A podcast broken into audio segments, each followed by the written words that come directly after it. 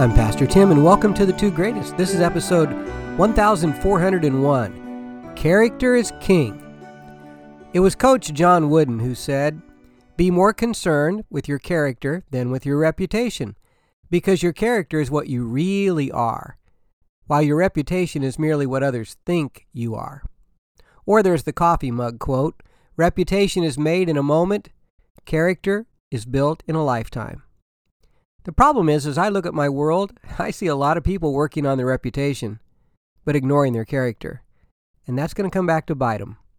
This podcast is about the two greatest commandments loving God, heart, soul, mind, and strength, and loving others. Loving well stems from, flows from, a great character. In Acts chapter 9, the Apostle Paul had a reputation problem, but his character ended up winning the day. Scripture says this and when Saul, Paul, had come to Jerusalem, he tried to join the disciples, but they were all afraid of him and did not believe that he was a disciple. That's his reputation, you see. But Barnabas took him and brought him to the disciples, and he declared to them how he had seen the Lord on the road, and that he had spoken to him, and how he had preached boldly at Damascus in the name of Jesus. And so he was with them at Jerusalem, coming in and going out. Would your character win the day over a misunderstood reputation in your life? One person put it like this Many a person's reputation would not know his or her character if they met on the street. Now, we all know people whose glittering image, their reputation is stellar. But later on, the dirt comes out, and the character behind the facade is disappointing and sometimes despicable. Jesus was all over the religious leaders who had an excellent reputation, but their outside didn't match their inside. They were whitewashed tombs, he called them.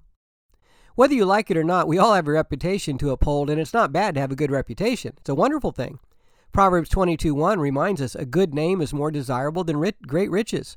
To be esteemed is better than silver or gold. If you have a good reputation, that's fantastic. But there's more to it than that, isn't there? I appreciate the words of Clarence Haynes in BibleStudyTools.com. When character is your motivation, you do the right thing for the right reason. It could be seen by everyone or it could be seen by no one. It doesn't matter. When reputation is your sole motivation, then you have to be seen or you won't do it. The goal is to get to the place where the person you are on stage when everyone is watching is the same person you are off stage when no one is watching. I would take it even a step further. The you that no one sees should be greater than the you that everyone sees. Your prayer life should be greater in private than in public. Your worship should be greater in private than in public. The man or woman you are in private should far exceed the man or the woman you are in public. Whether you're in church or at work or at home, it doesn't matter. And when this happens, you're building the type of character that will help not only get to the place where God wants you to be, but you can also help others because from your character, brothers and sisters, will flow actions that are true, genuine, real, and authentic. And it's a beautiful thing. Here's the great question Is there any area of your life where what others see on the outside doesn't truly match what's going on on the inside? Let's pray. Heavenly Father, thank you for the gift of opportunities to grow in character. Lord, we pray that the people we are on the inside would reflect the reputation we carry on the outside. Help us to be genuine in our thoughts, our words, and our actions. Help our values that we profess to line up with the values that are rooted in our hearts. Forgive us for times when we fall short, for moments when our external appearance doesn't mirror the true content of our character. Lord, let our character shine bright in the lives that we encounter. We surrender our weaknesses and imperfections, and we know your grace is greater than all of our sin. Would you mold us into the people you created us to be, so our reputations may be a true reflection of your character? In Jesus' name, Amen.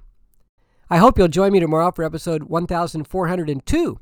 In the meantime, Scottish preacher George H. Morrison said, If then you're truly following Christ, never be anxious to explain yourself. Do not be eager to be understood and never grow feverish to be understood. Take up thy cross, study to be quiet, redeem the time, follow the gleam bravely. Remember that with all the saints you are to walk heavenward as one unknown. Let's go there, podcast friends, because character is king.